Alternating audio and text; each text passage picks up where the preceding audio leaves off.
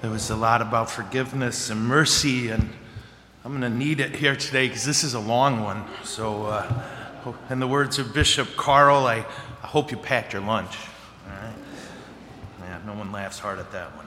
Uh, I carry a bag everywhere, and uh, people often will ask me about it. And it, part of the reason is just uh, I'm, I'm spacey. Uh, I have uh, two parishes, and every once in a while, someone will give me something and say, Well, you need to take this to St. Mark. And I have no chance of remembering that, right? So I put it in this bag that I carry everywhere. And when I'm at St. Mark, uh, you need to carry this over to Holy Family. No chance. So I put it in the bag, and that way, when someone three weeks later says, Did you ever get this one document? Why, yes, it's right here. Yeah. So that's the homily. Wouldn't that be awesome?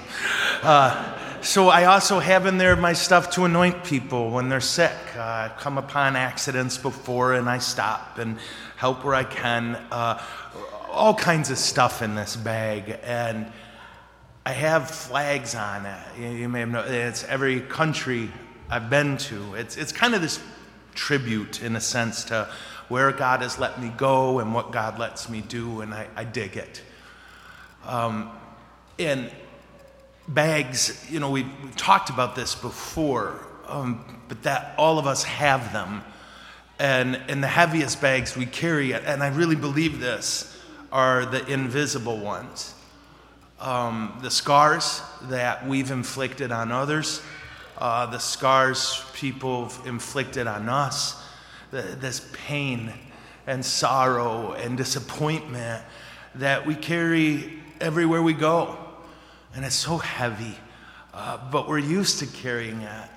And so often, the only time we notice how heavy it is is when someone does us the great favor of adding to it. When someone does something, and some part of our, our lizard brain says, Great, another brick, another scar, another thing I have no idea how to deal with. And I, I want to talk to that today because this poisons us. It poisons us. And I think it's a big reason why we're so afraid all the time and why we're so angry, why we're so cruel and demanding, uh, and why we hurt so easy. It's because it's not just an, it's another thing. And it becomes cyclical, doesn't it? That we get hurt, so we hurt others. You know that line hurt people, hurt people. Yeah. And so we just compound and compound. And we hear Jesus say, forgive.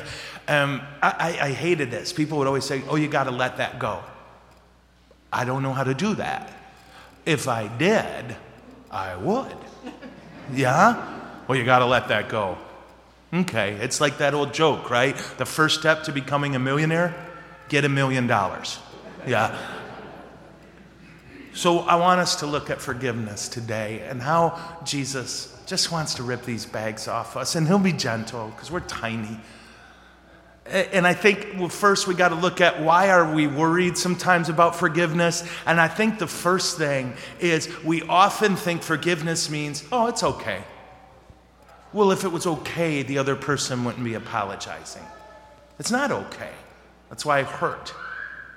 To forgive doesn't mean we say, no more pain. Yeah? To forgive doesn't mean we deny the depth of the wound. I think another reason we might get worried is it's too hard. We've tried and we failed. Well, I forgive so and so. And then two hours later, they're right back in our heads. And I think a, a final thing, and I, I, know I've said this a lot, and I'm not sorry, uh, but we confuse forgiveness and reconciliation. Right? Forgiveness means we're saying to God, don't collect the debt. This person who hurt you, and I'm not being funny, God saw it, and God loves you, and now there's a debt to be paid. And when you and I forgive, we say to God, don't collect that debt. And we say, I won't collect that debt. We say literally, you owe me nothing. I forgive you. The debt is forgiven, emotional, spiritual, whatever it may be. Reconciliation is about the restoration of the relationship, and that's not possible until there is repentance. God doesn't want you to stay close to people who just keep hurting you over and over. Your dignity is something He died for, and you need to protect that. To forgive doesn't mean we're besties, yeah? It means we say, I'm not going to collect that debt. I beg God not to collect that debt. For reconciliation, there needs to be a change of behavior, a repentance, or at least an attempt, a serious attempt. So, those things I hope we can put aside. If we're worried that we have to reconcile, not necessarily. If we're worried because we failed again, I think we can, God can help us with that. And, and if we think it means we have to pretend it didn't happen, let that go.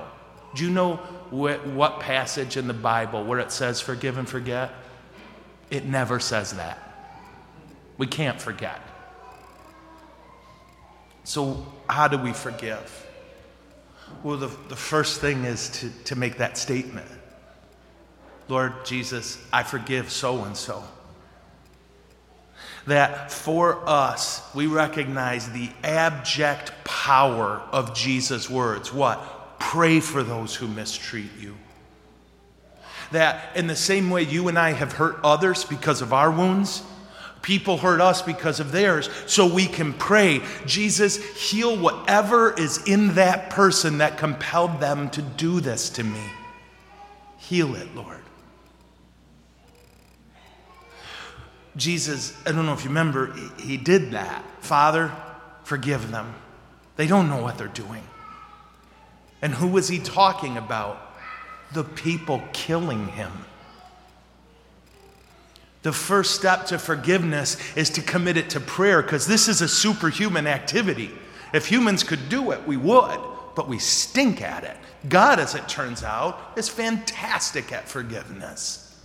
And so we pray, Lord, I forgive so and so. Lord, heal whatever wound is in them that compelled them to do this. And we say that prayer as often as we have to.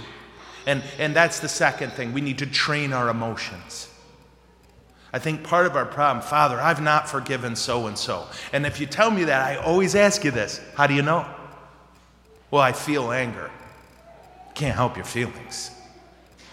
And if that feeling compels you to pray, well, then you just had a holy moment. Our feelings will catch up, they will. But until then, we're faithful to the process. Lord, I forgive so and so. Do not collect this debt. Lord, heal whatever is in them that compelled them to do this to me. Wash, rinse, repeat. I read that on my shampoo bottle.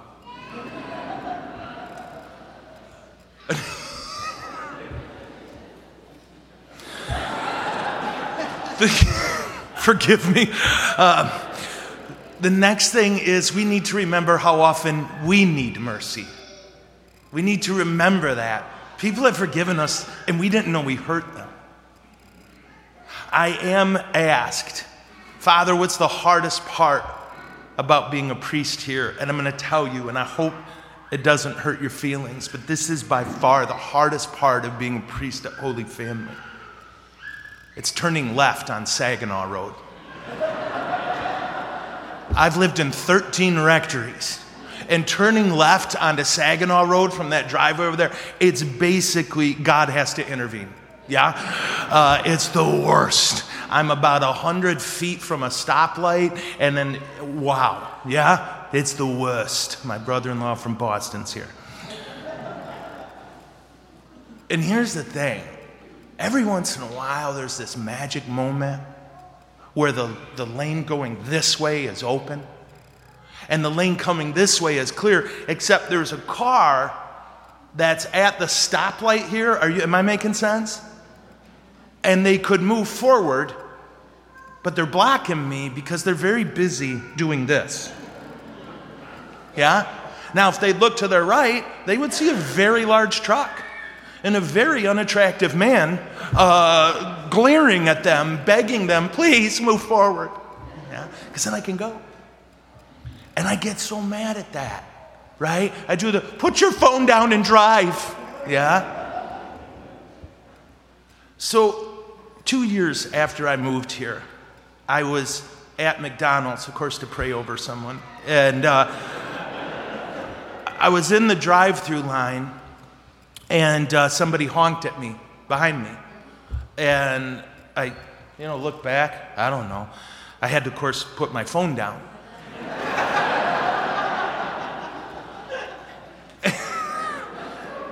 Space for two cars in front of me. Yeah?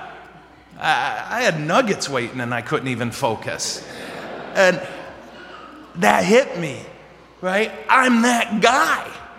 Yeah, I'm that guy. And I don't know how many people uh, making that same stupid mistake where I've done it and I don't even know who I messed up. And that's a small example, I know, but isn't our life filled with those? And if we can remember, my gosh, there's people I won't know how deeply I hurt them until heaven, and I find out the debt that God won't collect because they prayed for me. And that's so beautiful. Why would I hesitate to forgive? And all of this is superhuman. And so we need to be constantly invoking the Holy Spirit. Come, Holy Spirit. Come, Lord Jesus, come. Because this whole list Jesus gave love your enemies, do good to those who hate you, bless those who curse you. Do you see him up there?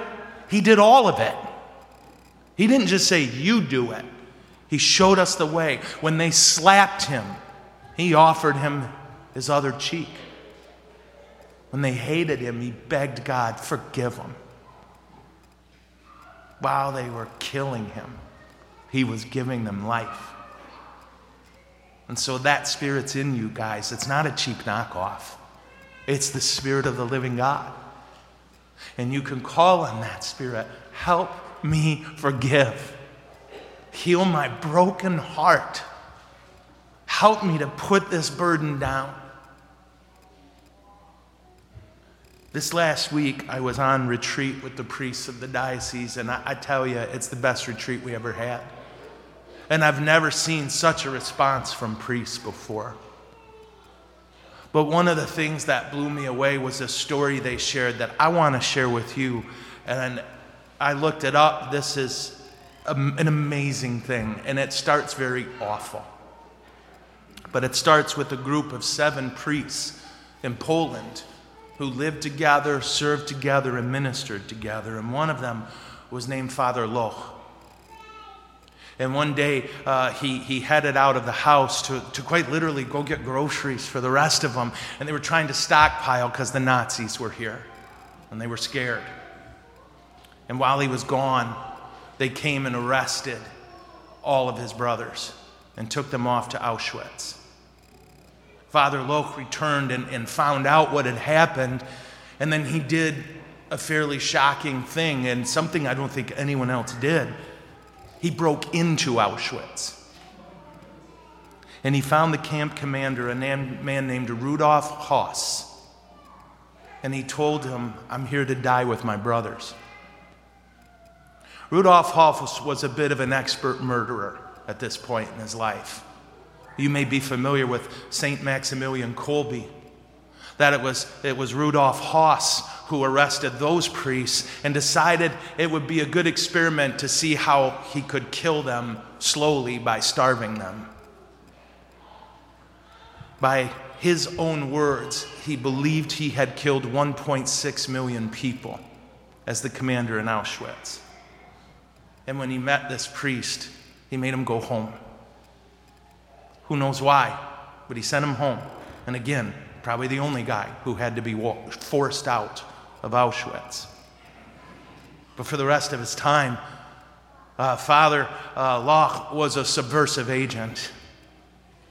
He snuck communion to people, he heard confessions, he prayed with people. And you know the story. The Allies triumphed, and when they arrived at Auschwitz, they immediately arrested all the Nazi officers they could, including Rudolf Höss. And when Rudolf Höss was arrested and put on trial in Nuremberg, he was very clear that he believed he did the right thing. That his only objection to the trial was they credited him with killing 2 million people, and he felt it was more like 1.7. He couldn't accept the possibility that he had done evil. But in his journal, what he wrote was he couldn't believe how well the Ally soldiers treated him. He said, For the first time in my life, I experienced human kindness. And on one day in particular, he had felt, he had said for weeks, this thing in his heart, and he heard church bells. So he asked the guards, Get me a priest. And so they went to the church nearby, and it was Good Friday. All the priests were in service. But there just happened to be this one guy. And he was praying at the Church of the Divine Mercy. He was a priest, Father Loch. And they found him and said, You speak German. Will you meet with this man? He knew that was the Lord. This man who had killed his friends, this man who had burned down Poland, tortured his people, wanted a priest, and so he went. And for the next couple weeks, he met with him daily, and Rudolf Höss became Catholic. He confessed to his crimes. He wrote begging the people of Poland to forgive him, the Jewish people to forgive him.